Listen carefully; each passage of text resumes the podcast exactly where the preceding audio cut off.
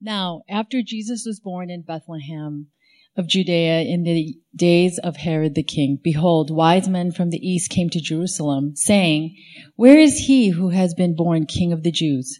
For we saw his star when it rose and have come to worship him. When Herod the king heard this, he was troubled, and all Jerusalem with him. And assembling all the chief priests and scribes of the people, he inquired of them where the Christ was to be born.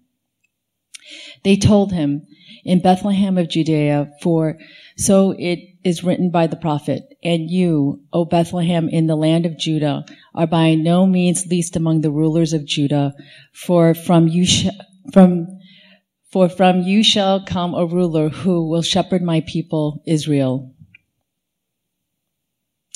Then Herod summoned the wise men secretly and ascertained from them what time the star had appeared.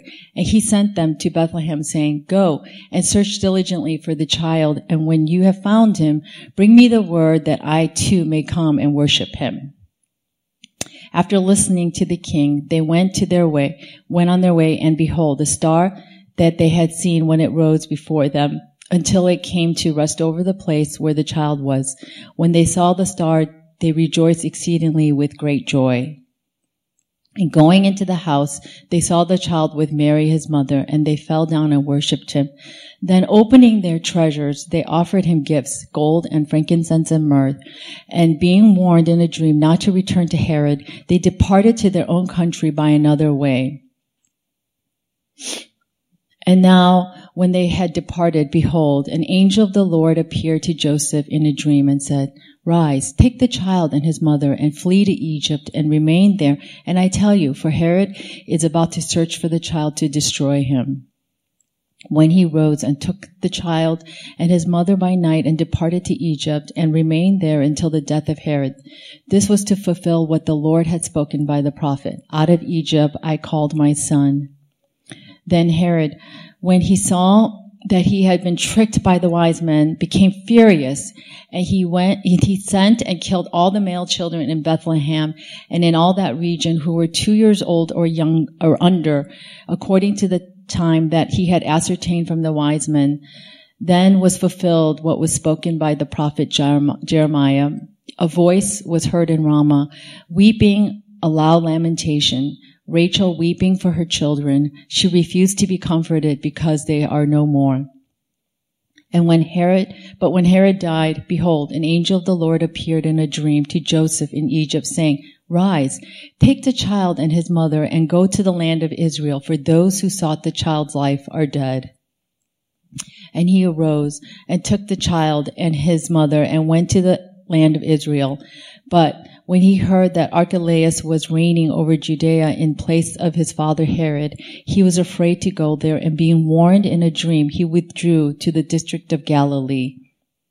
And he went and lived in the city called Nazareth, so that what was spoken by the prophets might be fulfilled, that he would be called a Nazarene. You may sit. In Jesus' day, there were different types of kings. There were puppet kings like Herod, vassal kings, who were under a great king. People like Herod, kings like Herod, they had some power, but it was only over a small region and it was allotted to them by a greater king. In this case, that king was Her- uh, Caesar.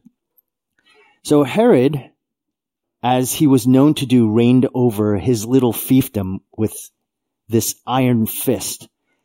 And if people revolted or there was any type of civil disobedience, Herod would be responsible. And so the great king, being Caesar, would look at Herod and say, you're not keeping your people in line. Therefore, you will be punished. So you can sort of understand why someone like Herod would be a, a, control freak. someone who would do all he could to make sure that his little region was under control. The thing about Herod, though, was that he was often thought of as someone who is insane, paranoid. And actually, as he got older, and perhaps some of us experience this even in our older age, we feel a little bit more sensitive, a little bit more self-righteous. Herod all the more so. And the fact that he had a little power, he used that power to destroy, to bring shock and awe upon his people. And he did it for self-centered and evil purposes. Contrast that with perhaps a king who would, rather than acting upon only self-righteous, self-aggrandizing purposes, do so to care and to love and to be compassionate and to be merciful. What if a supreme king who ruled over the land was kind and wise? See, the problem with Herod is that he had power, but he used it for evil purposes. And we say we would hate to be under the reign and rule of such a king. But it's not that a king or the inherent king is the problem itself. It's the person who is the king. But if there could be a king who is good, righteous, just, merciful, that king would be worth waiting for.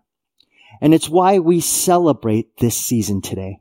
It's why this particular day, December 25th on the church calendar year is a reminder for us of a day to await a coming king. And so we're going to look at this passage from Matthew chapter 2 and look at just really two main points. The first is about King Herod. Now I'm going to call him the threatened king in verses 1 through 18. And then the second is about Jesus. Jesus, according to verses 19 through 23, is the insignificant king. Let me, ex- I'll explain that a little later. So first let's look at Herod, this threatened king, according to verses 1 through 18. The story begins with the Magi or Magoi. They're going as, as wise men from the east and as astrologers who studied the stars, which God used in some way to bring the light of God's goodness to them. Really as pagans, as people who had no idea of who God was. And yet God sovereignly acted to bring forth this picture of saying, there's a king who's going to be born. And he is so special that this star, which they studied on a regular basis, they were going to follow it.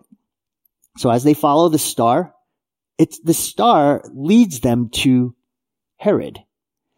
And they ask a question, where is he who has been born king of the Jews? Now, if you can just imagine that. You already have this guy, Herod. He is paranoid.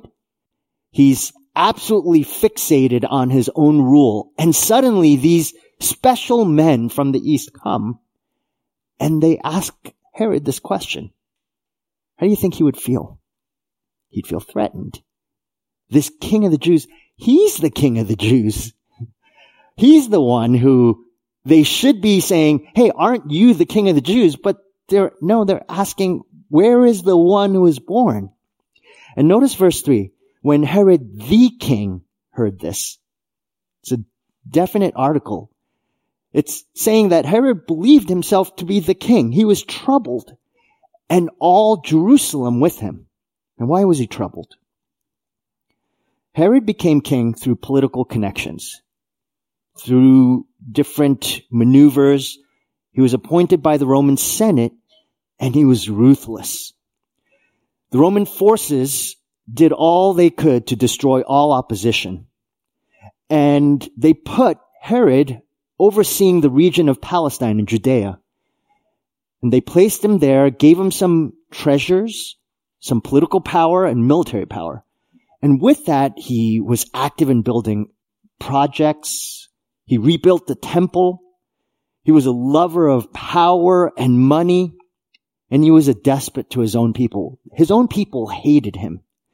So by the time Jesus is born, he was historically extremely paranoid, mentally insane, and he had gone through tremendous purges, even to the point where he wiped out all of his associates and actually executed his own wife.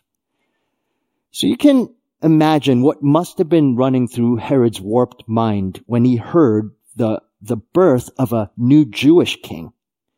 Jealousy, envy took over his soul. Can you imagine also what a troubled time this was? It says, according to verse 3, that all of Jerusalem was troubled. Why? Because Herod was threatened? No. They didn't love Herod. They hated Herod. But they knew this guy was truly a nutcase. I mean, he was paranoid. And so they knew that if Herod felt threatened, he would do anything to rectify the situation, including perhaps even wipe out his own people. So they were scared. Everyone was scared. If you've ever seen reports of North Korea, for example, when um, Kim Jong Un's father died, and they would show videos of people crying and weeping, it was said that if people weren't weeping hard enough, they would remove them and execute them. And that's what type of terror that people like this commit on their own people. So you can understand why all of Jerusalem was troubled when Herod found out this news. This infant king was now the greatest threat to Herod. And as a person who is addicted with his own power and control, he would do everything he could to maintain that power, including killing that baby, other babies, and as we will see in verses 16 and 18, he didn't care what happened. So before we see this though, only through, that's the historical picture, but know that in the Bible, there's always two, two threads. There's a historical thread and there's a spiritual thread. And remember when we were in Ephesians chapter 6 verses 10 through 20, we talked about us that this battle is not against flesh and blood, but against principalities and powers and rulers. So there's always those two lines, two threads that are going throughout history. What we see in history and what is happening spiritually. What we see happening spiritually, we keep on going back to this because I want you to remember that this is a spiritual war. And the war began in Genesis chapter 3 when, when God said that the, the seed of the woman and the seed of the serpent, there's going to be enmity against one another.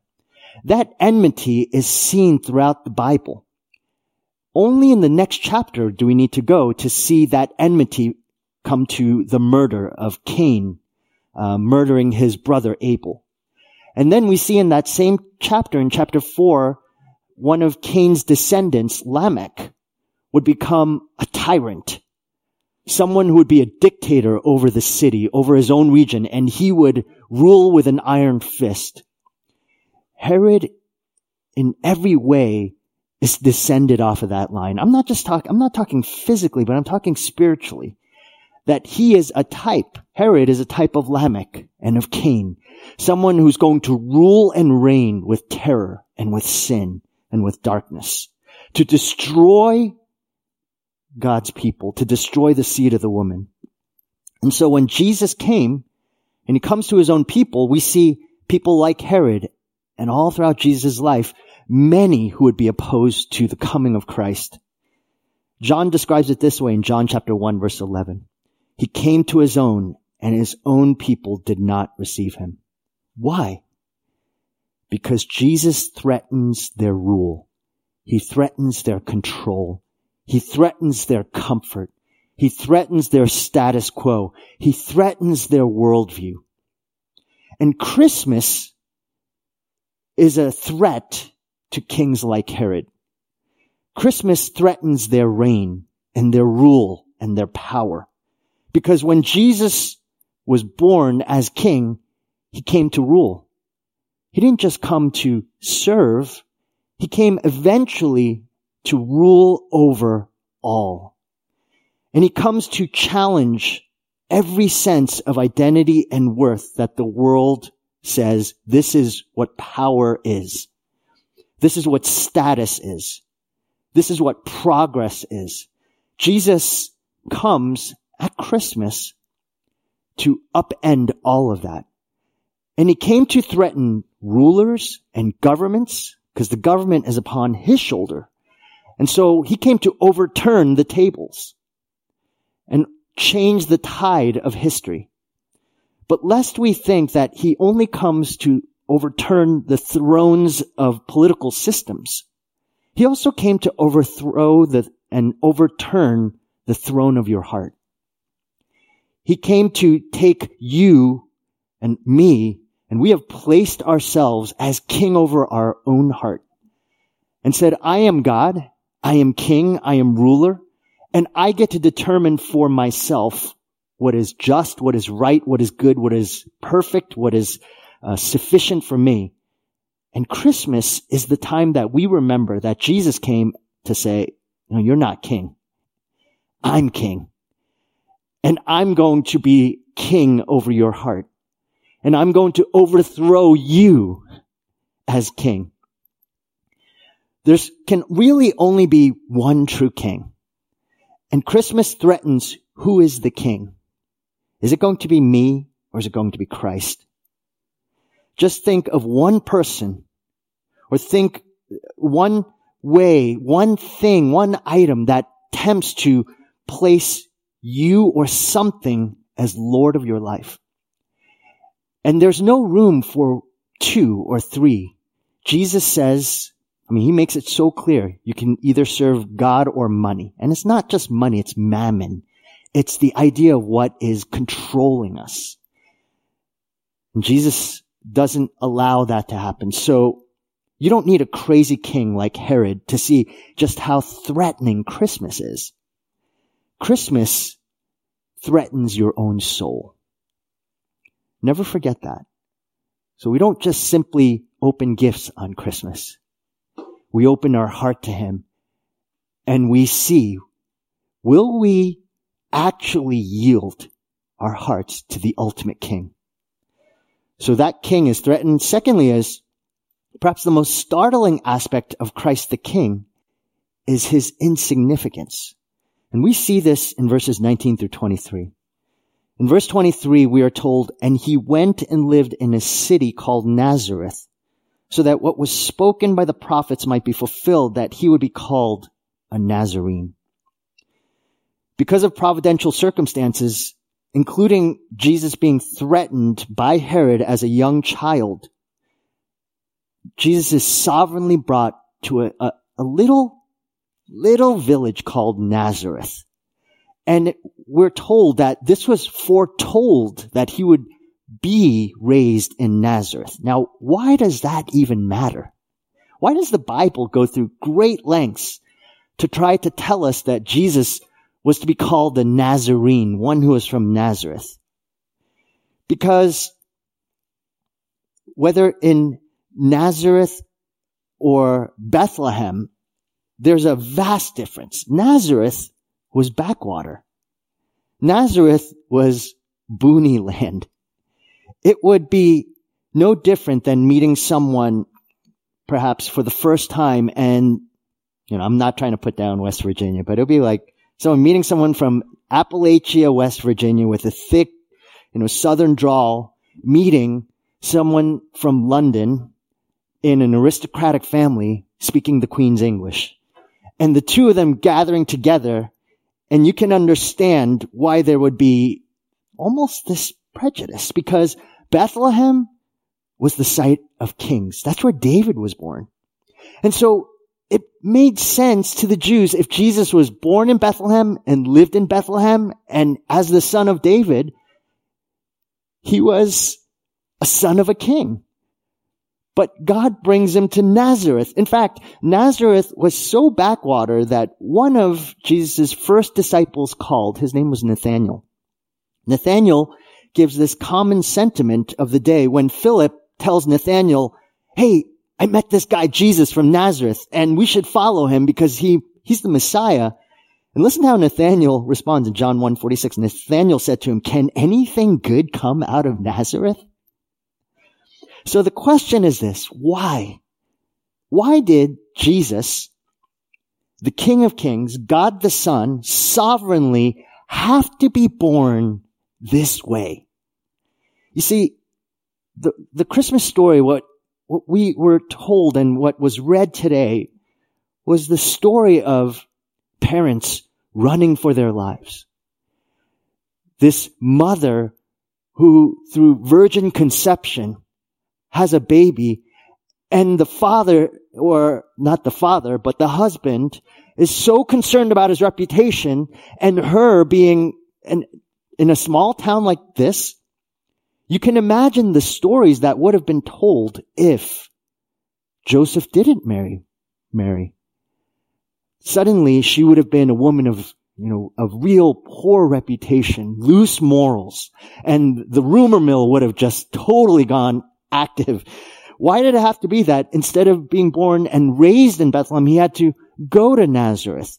I mean, why did he have no place to have a, a, place to lay his head even at birth? Why did his life have to be so hard? Why did, um, he, we're talking about God the Son who could have brought down legions of angels to protect him, to provide for him, to support him, to give him anything he needed. The reason we're told that he had to go through this, we're told in Isaiah 53, 2 to 3, prophesying about the one who was to come. He had no form or majesty that we should look at him, and no beauty that we should desire him. He was despised and rejected by men, a man of sorrows and acquainted with grief.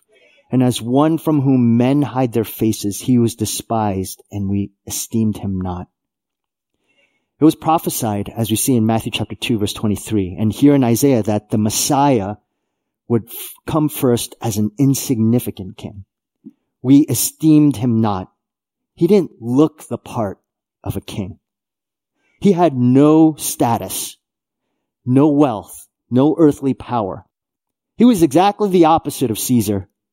There was literally nothing special about him at all. Not physically, not materially, nothing. But we get this. And then that begs another question. Why that? Why did it have to be this way? Ultimately, the reason is because Jesus came this way to save us. It was the only way to save us. You see, the fundamental problem we have, we all have, is that we all think we do not need God at all. We can do it all ourselves. We are the king of our hearts. We have the power to save ourselves. That's the way our world thinks, and that's the way we think. And the world's greatest temptation from the very beginning is that we could go it alone, and we take all the credit, we take all the glory. This is how it's happened throughout human history, from Cain to Lamech to the Tower of Babel to the nation of Israel and beyond. But listen to what Moses tells Israel in Deuteronomy. Because Israel was so caught up with saying, we're special. We're God's people. But God says this, the Lord your God has chosen you to be a people for his treasured possession. Out of all the peoples who are on the face of the earth, set his love on you and chose you. For you are the fewest of all peoples but it is because the Lord loves you. In Deuteronomy 8, 17 through 18, beware lest you say in your heart, my power and the might of my hand has gotten me this wealth. You shall remember the Lord your God, for it is he who gives you power to get wealth, that he may confirm his covenant that he swore to your fathers as it is to this day.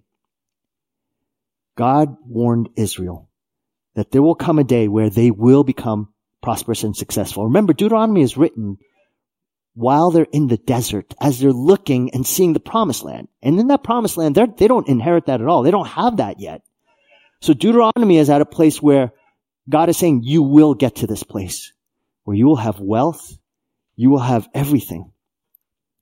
And on that day, when you are basking in your own glory and saying, it's my effort. The vineyards are grown and you're wealthy and you have big homes and servants and all these things. Remember, you are nothing. There was nothing about you that made you more special than any other nation. And you were backwater. You were a nobody. But I chose you. I loved you. Don't ever forget. Don't ever forget. That's the message of Deuteronomy. I chose you. You were no different. And in fact, you were lesser than every other nation, but simply because God chose them. Because of that, they could not boast. There's nothing to boast about. It should make them more humble, more thankful, more gracious. But is that what happens? If you ever read the Bible, you know that they actually forget. They start boasting. They don't turn to God. They turn to every other God. They are absolutely arrogant and proud and they've forgotten him. So the prophets are all bringing them back to Deuteronomy and saying, remember what I promised. Remember what I said and you've forgotten and I'm holding you to this now. It's the constant theme of the Bible is that God always chooses the lesser so that we could never boast about our own efforts and our own power. I mean, do you see that theme in scripture? How often is the second child, the second son chosen instead of the first? Isaac, Jacob, Ephraim, David, who was the last of all the sons, all the other brothers of, of Jesse, they were the sons of Jesse. They were all big and strong. It was the puny shepherd boy who was chosen as the king. Why is it that there are so many women who cannot have children in the Bible? Sarah, Rachel, Hannah, Elizabeth. Paul gives us the reason why. Look at 1 Corinthians 1, 27 through 29. But God chose what is foolish in the world to shame the wise. God chose what is weak in the world to shame the strong. God chose what is low and despised in the world even things that are not, to bring to nothing things that are, so that no human being might boast in the presence of God, so that he would receive glory. Because he knows our hearts. If he chose the best, the smartest, the brightest, the wealthiest, the most powerful, they always say, it's all my strength. It's all my power. When people are at their lowest points in desperation, only then do we truly come to realize we need a savior. It's what keeps so many people from turning to Christ. Even on their deathbed, they will raise their fist at God because they say, I'm strong. I studied hard. I have these degrees. I was this status in my life. How foolish. We need Christmas. We need the Christmas of the insignificant king to realize truly how much we have been loved, how much God cares for us. Only then do we realize that Jesus came not for the healthy, but for us, for the sick. The church is filled with a group of sick people who are in need of a savior. And only then are you willing then to truly cast your crowns down I love that vision in Revelation chapter 4 and 5. It's the idea that the more we see what Christ has done for us, finally we take the crowns of our heart that says, I'm king, and we cast it down. We say, you are the king. You are the king. Christmas shows us that he had to be made like us so that he could bear the crushing weight of our sin and crush the enemy and sin forever. Let me close with a biblical story and then one last illustration. One of the best and greatest kings of Judah was King Hezekiah. He was known to be one of the few faithful kings of the Lord. But there's a really sad story about the end of his life. And it just is a great reminder for us that it's hard to end well. We see this even with godly men and women in scripture some Babylonian envoys, and Babylon at this point was a rising power. They were essentially about to take over the land away from Assyria and really become the superpower of the region. So these Babylonian envoys come to visit him. And Hezekiah, trying to, wanting to do a little boasting, shows them all his wealth and all the wealth of Israel. And God was so angered by Hezekiah that he told them he was going to judge Israel, that all this wealth was going to be gone. Sadly, Hezekiah, in his own arrogance and his own futility and sin says, I'm just so thankful it's not, that's not going to happen in my lifetime. How selfish. But something that commentator John Oswalt notes about Hezekiah is so striking. He says this, he succumbed to the temptation to glorify himself and to prove to the Chaldeans that he was a worthy partner for any sort of coalition they might have in mind. There is no indication that they were interested in such an alliance, however. Much more likely, they simply wished to encourage someone whom they viewed as a petty kinglet without making any commitment on their part. An unsavory picture comes to mind of Hezekiah scuttling about, showing off his tawdry wealth before the politely approving gaze of the Babylonians, who have in fact seen wealth many times the value of the Judeans' little hoard in their own homeland. Trust in God and his riches will deliver us from the need to make fools of ourselves in the presence of human glory.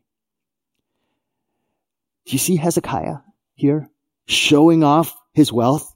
Probably to these Babylonians who are snickering and mocking him behind his back. See, in Hezekiah's mind, he was, he was so busy trying to prove, hey, I am a great king. And trying to prove it to these Babylonian envoys who'd seen far more wealth.